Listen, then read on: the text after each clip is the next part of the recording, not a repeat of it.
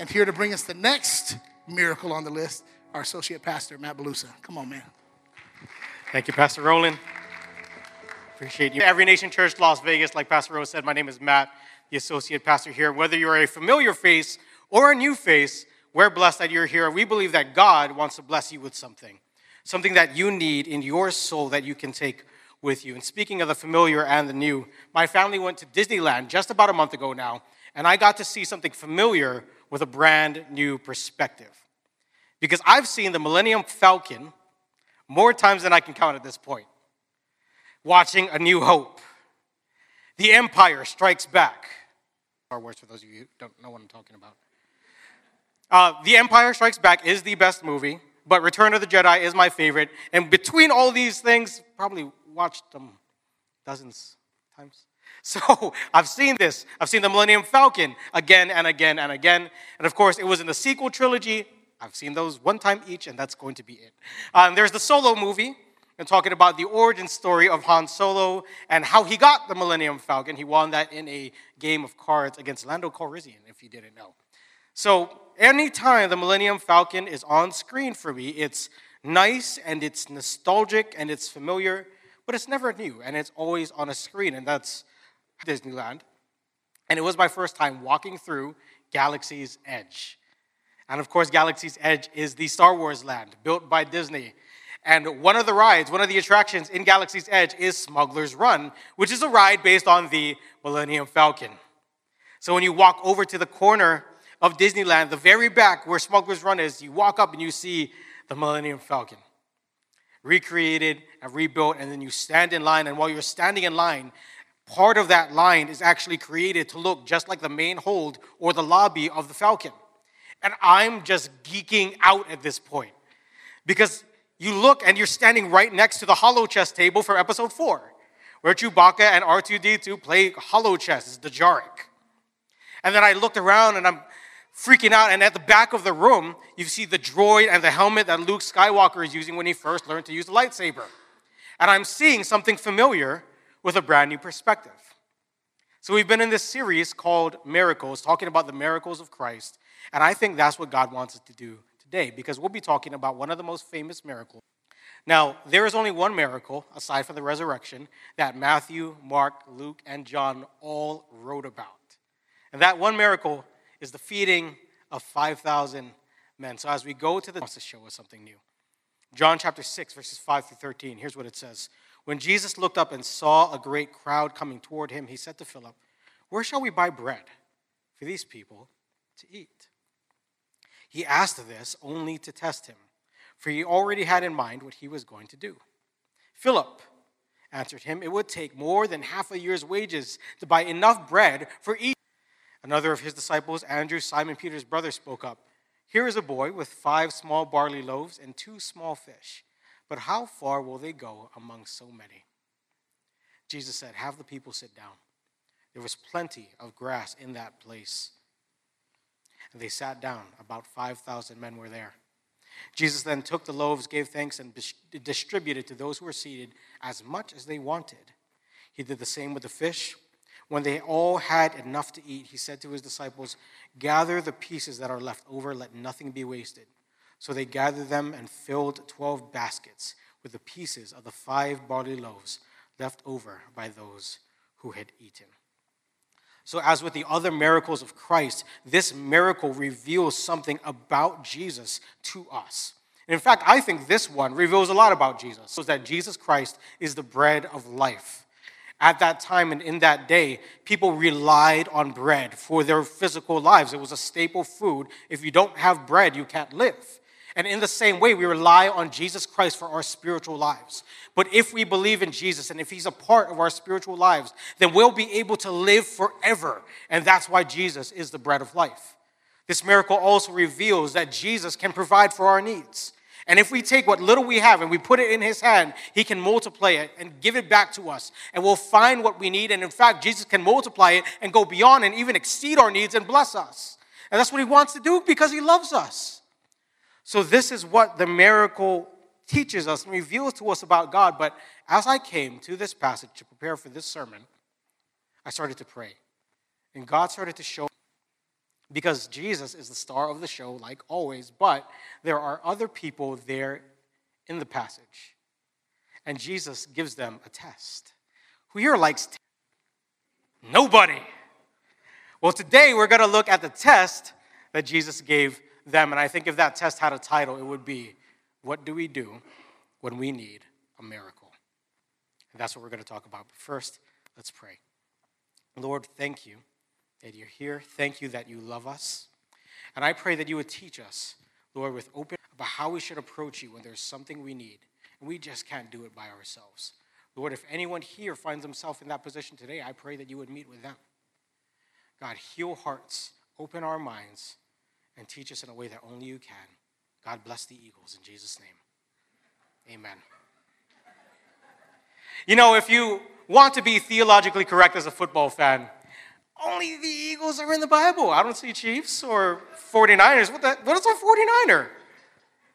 49 chapter of Psalm. I don't know. Anyway, even youth grow tired and weary, and young men stumble and fall. But those who trust in the Lord will renew their strength. They will mount up on wings like. All right, that's just me. I'm being selfish. I had to get it out of my system. Go, birds. Okay, John chapter 6. As we turn back to the Bible and make Jesus the center again, we see that Jesus gave the disciples a test. So the first thing that Jesus does is he turns over to Philip and he says, Hey, Philip, Phil, Philly. That was unplanned. I didn't realize till just now. Phil, Philip, where are we going to get food for all these people? How can we feed them? And I think the reason why Jesus turns over to Philip and he gives Philip this test first is because Philip should have been prepared to take this test. His hometown was nearby, these are his people, and I think Jesus is wanting to give him an opportunity to help him. So now Philip, who's one of the first disciples, has an opportunity to respond. And because Philip is one of the first disciples, he would have been there for all of Jesus' miracles up until this point. And that includes the moment in which Jesus performs his first miracle and turns water into wine. So he had literally seen Jesus create sustenance and provide it from out of basically nothing before. He should have known the answers to the test that Jesus just gave him. He would have been ready for the pop quiz. However, when Jesus presents this test to him, he isn't able to respond. And I think the reason why Philip isn't able to respond is because he looks at and he looks up and he sees people. He sees thousands upon thousands of people. We're told over and over again in the Gospels that it was about 5,000 men. It was a custom in that day to only count the men. But if we account for the women and children who are guaranteed to be in that audience, we're looking at something along the lines of 10 to 15, even 20,000 people.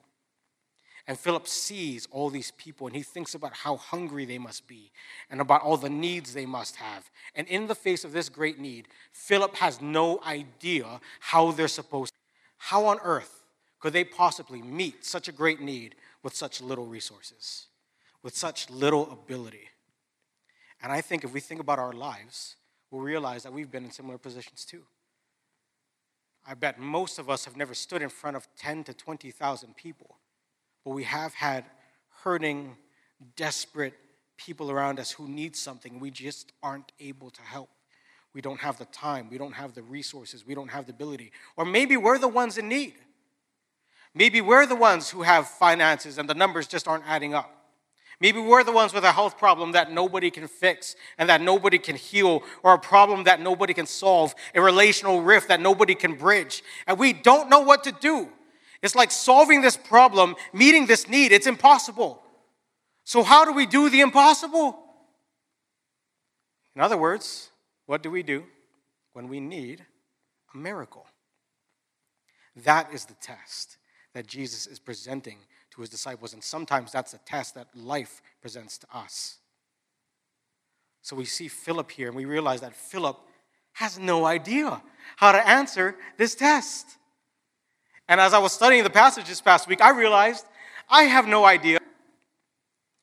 And if you're like me and you've ever taken a test and you don't know the answer, didn't know the answer to a question, maybe you felt frustrated or a little nervous maybe even a little defeated. And in that way, tests are unique because they do more than reveal what's in our heads. A test can reveal what's happening in our hearts. And no one does that better than God. God's tests reveal the conditions of our heart. So Jesus turns over to Philip and he says, Philip, what are we going to do? How can we feed all these people? And Philip's response to Jesus reveals something about the condition of his heart. Philip says, Jesus, we would have to spend half of an annual salary in order to give everyone here a Costco sample sized bite. What's that going to do? Are we even being paid for this? Where are we going to get this money from? And this reveals one that Philip is he's realistic. Maybe he's even a numbers minded guy. He can immediately look out at the crowd and think about how much money it's going to take to feed these people. These are good things. But this test also reveals that Philip, in spite of the miracles that he's seen, in spite of having walked with Jesus, he hasn't fully learned how to trust Jesus yet. I think Philip's response reveals that in many ways he trusts the situation and the circumstance more than he trusts the Savior. The numbers don't add up. And even if Jesus is standing right there, it isn't an answer to all the needs that they're facing. I think Philip's response also reveals just a hint of cynicism and doubt. Many times when people choose to become cynical and doubtful and they hold on to that as an attitude, it's because they've been disappointed in life before. And it's not hard to imagine Philip having faced disappointment. Obviously, back then, people didn't live as long. So most adults or even teenagers have lost someone important to them. He would have faced disappointment. We know that Israel was occupied and oppressed to an extent by the Roman government. So Philip was a man acquainted with disappointment and in order to shield him cynicism and doubt wrapped around himself like a blanket because it makes this, the disappointment a little easier to handle. It doesn't hurt quite as much. And I think when life presents us with the same test and we face a need so great that we're unable to meet it, our hearts can be in a similar condition as Philip's. Maybe we still haven't learned to trust our Savior more than our situation. And don't hear what I'm not saying. It's important to acknowledge the situation. No one's telling you to be a denier of reality, right? If you're sick, it's okay to say you're sick. It doesn't mean your faith is weak. When we acknowledge the situation, we're able to take proper corrective answer uh, actions. We're able to make good decisions. God cares about good decisions. God cares about wisdom. That's why Proverbs is in the Bible. That's why James is there and the other wisdom literature. So we need to live with an awareness of reality. However, our situation also shouldn't stop us from seeking God and asking Him to move anyway. We should be able to cultivate a faith that acknowledges reality and perseveres anyway and believes anyway. And that's what God is trying to build in us. But it's hard to get there, it takes time. Maybe if we've been tested or when we're tested, our hearts might also reveal that we've got a little bit of cynicism or doubt in us. Because most of us have faced disappointment before. Maybe things didn't turn out the way we wanted to. Or we prayed a prayer with all of our heart, and maybe we even believed, and God didn't answer the way we wanted Him to answer. And in the face of this disappointment, in order to protect us from it again, we wrap ourselves in a blanket of cynicism and doubt in order to lessen the pain of disappointment in the world. But the same cynicism and the same doubt that we use to protect ourselves also keeps us from hoping again. It keeps us from hoping, and God wants us to live with hope. And so, if we copy Philip on this test and we write, trust the situation more than the Savior, and be cynical as our answers to the test, then we have failed the test. Sorry, we failed, but those are not the right answers. They're normal answers, but they're the wrong answers. So we need someone else's example, someone else to learn from in order to learn how to respond to this test when it comes. And thankfully, someone shows up on the scene who can give us the answer to the test. What do we do when we need a miracle? And the person who shows up on the test is a little boy. Now, when I studied, I didn't know this, but um, the phrase little boy in Greek in John chapter 6, it's a double diminutive. What that means is it's emphasizing the fact that this boy is really little. It's like calling him a peewee or squirt. I've been called squirt before. It's highly offensive. I, it's not my fault. I'm short. It's, God made me. I'm fearfully and wonderfully made. But this is a small, small kid. And this small kid has five barley loaves. Barley was reserved for the poor people. And the other gospel writers, they say that he brought two fish, but the Apostle John, who wrote his book last and would have probably seen their letters, clarifies for us these were two small fish. This was not the main course, it was a relish, it was a side dish. So everything about this boy is little. And I think there's a lesson there. Because even if we bring God a little bit, even if what we give God is limited, God can take it and multiply it and do far more with it than we could ever imagine if we put it in His hands first. So this kid put something in the hands of Christ. And I think there are four things we can learn about what he did that teaches us what to do in need of a miracle. These four things are like the four answers to the test. So let's copy the kid. All right, number one, be close to God. Pretty simple. Number one is be close to God. And we can infer this in the story because how on earth did the kid know that he should offer his lunch? He must have been close enough to overhear the conversation between Jesus and Philip. And he would have been close enough to grab Andrew, Simon Peter's brother, and say, Excuse me, sir. I don't know why the kid in first century Jerusalem or Israel has a British accent, but excuse me, sir. I've got some bread and some fish. Would you like it? And he offer, he's close enough to tug on it. He's close to Jesus. And we have the opportunity and the privilege to get close to Jesus. Christianity is unique, and we believe that we have a God who not only allows us to get close to him, but also wants us to get close to him. And we know that's the case because he got close to us first. Jesus made the first move. In John chapter 1, it talks about how Jesus is the Word of God who became flesh and made his dwelling among us. And we behold his glory, glory as of the, the Son coming from the Father, full of grace and truth. Jesus is the Word became flesh. A word is something that takes something invisible, like a thought, a feeling, and it expresses it and allows it to be known. Jesus is called the Word of God because he takes the invisible character and nature and personality and love of God and he became real so we could experience him and know God through Jesus. Jesus crossed eternity and lived in our earth so that he could be close to us. He did his part. Are we willing to do our part to seize the privilege and opportunity to be close to Jesus? And it should be simple to get close to Jesus. It's not always easy, but it should be simple. We know many of the ways to do it. We get close to God as we read God's word. The, gla- the grass will wither and the flower will fade, but the word of our God will stand forever. All scripture is God breathed and profitable for teaching and rebuke and exhortation. We get close to God in prayer. And prayer, we talked about this at our campus group at UNLV this past week. Prayer is not about ritual, prayer is about relationship. It is about conversation with the Father. We can get close to God through music, through worship. We get close to God when we live our daily lives and choose to act like Jesus. You know, this past week, um, Ali got pushed at school. Ali's my oldest daughter. And uh, my feelings were fiery at that moment.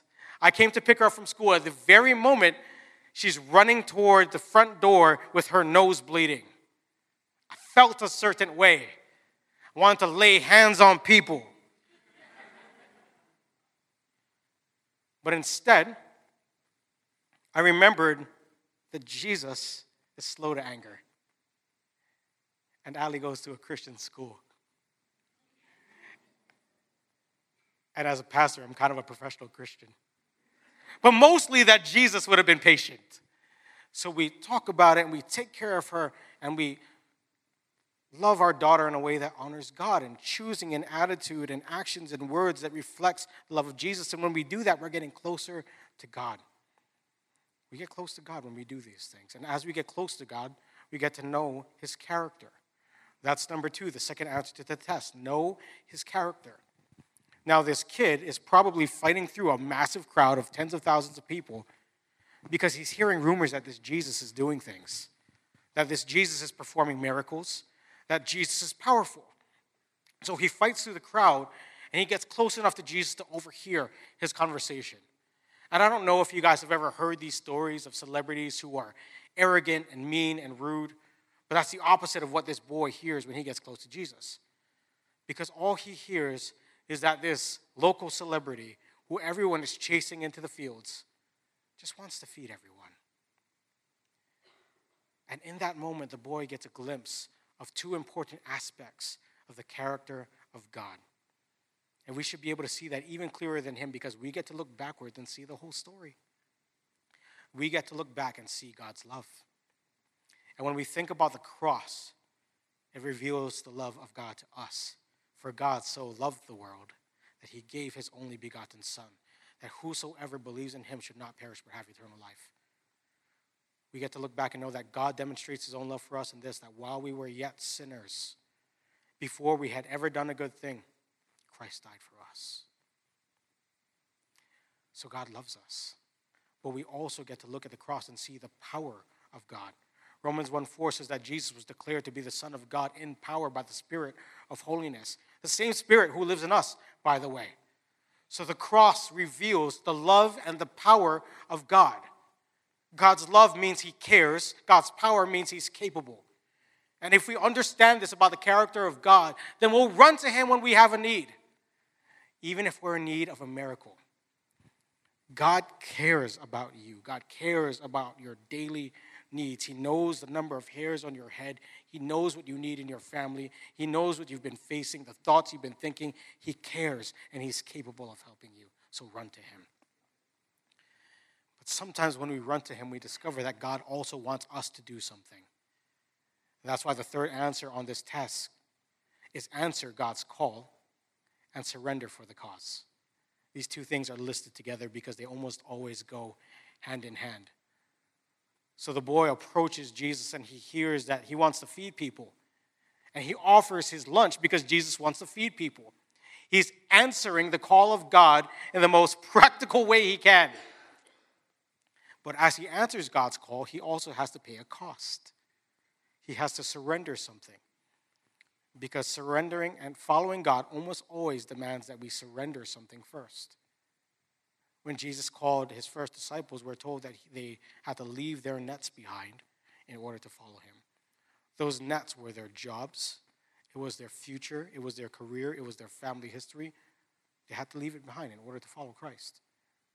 When Jesus called Matthew the tax collector, he had to get up from behind the tax collecting table, leave a lucrative career behind, and go follow this man. Jesus said in Matthew chapter 16, If anyone desires to be my disciple, he must first pick up his cross. He didn't say pick up his comforter. He didn't say pick up his stuffed animal. He didn't say pick up his blankie. Pick up your blankie and follow me. Pick up abundance and follow me. Pick up peace and comfort and follow me. Jesus said, pick up your cross.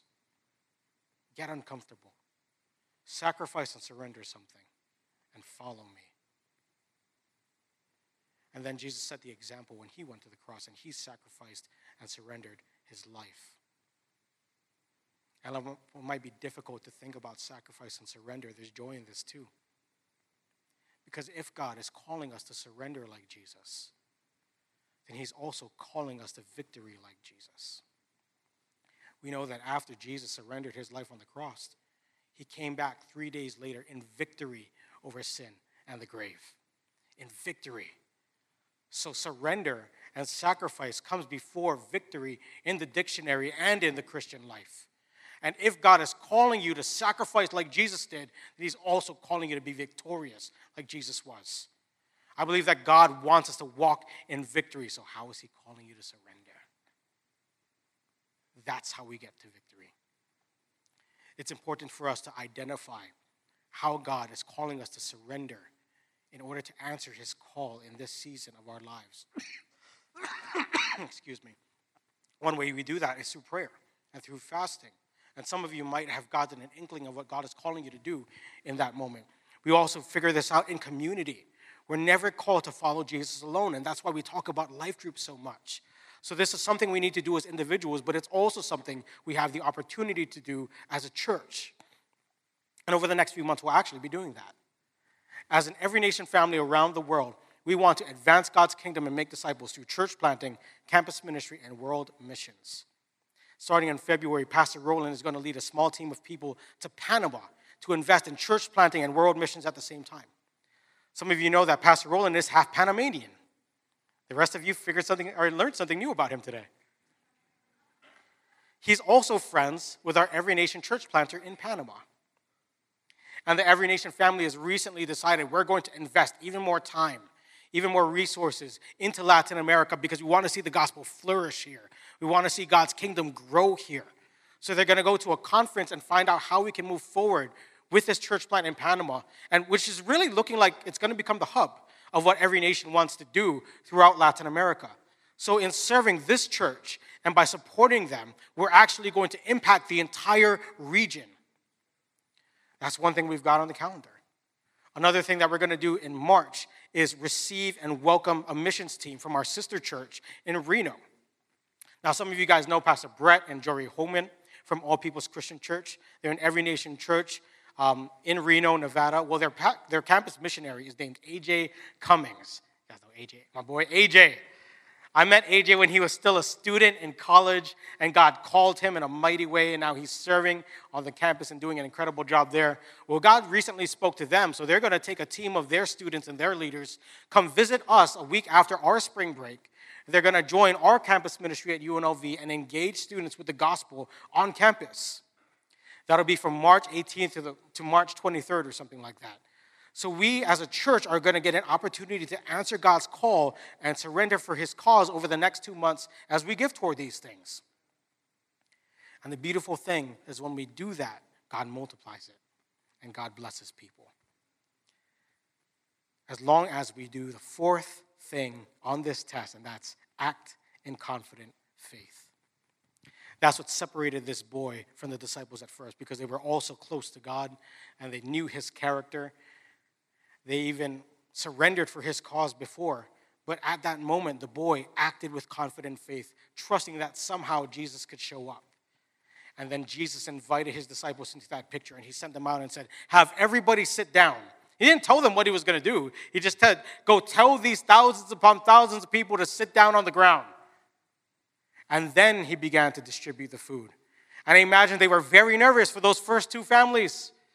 But then the food kept coming and coming and coming because they were obedient to Christ. They acted with confident faith, and they saw him show up. And that's what they did when they needed a miracle, and God provided a miracle. And a miracle's end result is that our hearts are satisfied and that God is glorified. That's the end game. Regardless of how God gets us there, that's where He wants to bring us to a place where our hearts are satisfied in Him and He is glorified in us. John the Apostle makes it very clear and he takes great care to repeat the fact that everybody ate until they were full, until they were satisfied, until they had enough to eat. And this miracle proves that God does, in fact, care about our stomachs. But God cares even more about our hearts. And He wants us to have full and satisfied hearts in Him and his miracles and his blessings can take different forms because there are different things God can do to get us there. God can provide miraculous provision. Amen. God can provide miraculous protection. A lot of you know that I was in a car accident that could have claimed my life last July. I was driving home and someone T boned me at 55 miles an hour on the driver's side with no one else in the car. But if that accident happened a fraction of a second later, then that car would have hit my car instead of around the driver's steering uh, tire in the driver's door. I could have lost my life right there. Instead, God protected me. And instead of my life being altered or lost, I am uninjured. And I believe that is the miraculous protection of God. There are examples and people in this church who are the recipients of God's miraculous healing. Again, many of you know that I have been limping on this foot for essentially the last month, and I couldn't do this. Well, guess what? I can stand on one leg again. I think God touched me. When we were having our online prayer meeting and Veronica prayed for my foot, I felt something being touched in my foot. So God can provide miracles, and also, He can bless us in other ways. So instead of the miracle coming to us or happening for us or around us, the miracle can be inside us. And it's not the option we would check if God were to ask us what we wanted, but it can be just as beautiful. You know, my foot is good enough to function pain free, but it's not 100% yet. And I think the reason for that is because I have to change the way I walk. And if my foot instantly got better, then I'd probably go back to my old habits. But God is allowing me to change something.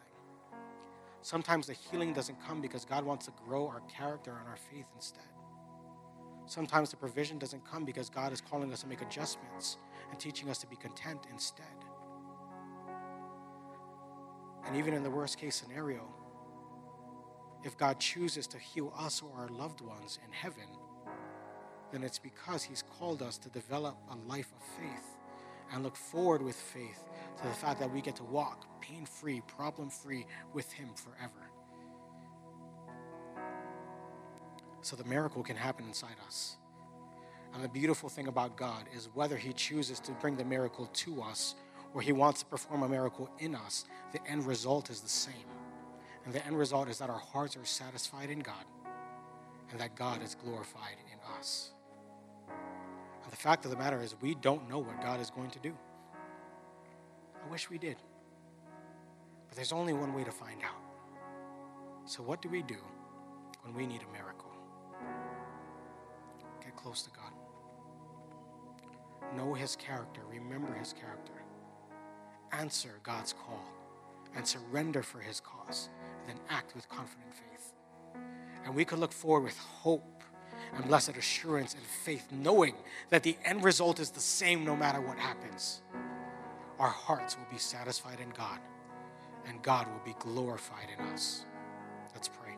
Father, we thank you in the name of Jesus that you are the God who performs miracles. And sometimes you want to do the miracle for us, and sometimes you want to do it in us. But God, we love you regardless of what you do. We trust you regardless of what you do. So, Lord, I pray that you would bless us in this moment. Bring our hearts to life again. Free us from the shackles of cynicism and doubt, and teach us to hope again. And I pray, God, that in you we would be able to move forward with confident faith knowing that you'll show up and we'll be satisfied in you regardless. I want to say one more prayer before we go today. If you're here hearing about Jesus and you know that you don't have that relationship with him, but you want to get closer to Jesus, you want to know more about him. Some, some people call this being born again. Becoming a Christian really is just choosing to get to know Jesus a little more and follow him a little more. If that's you this morning and you want to do that, then on the count of three, I want, to ra- I want you to raise your hand and I'm going to pray with you. All right, one, two, three. If you want to know Jesus more, thank you. Praise God. Thank you. Praise God. Anybody else? Thank you. Praise God. I see your hands. If that's you and you want to know Jesus more, then do me a favor. Repeat after me. As you confess your faith in Jesus out loud, say, Father in heaven, thank you for sending Jesus. I believe that Jesus lived a perfect life, that he died in my place, and he rose again three days later. Jesus, help me to follow you. Help me to know you. Help me to be like you. Make me a miracle. In your name, Jesus. Amen.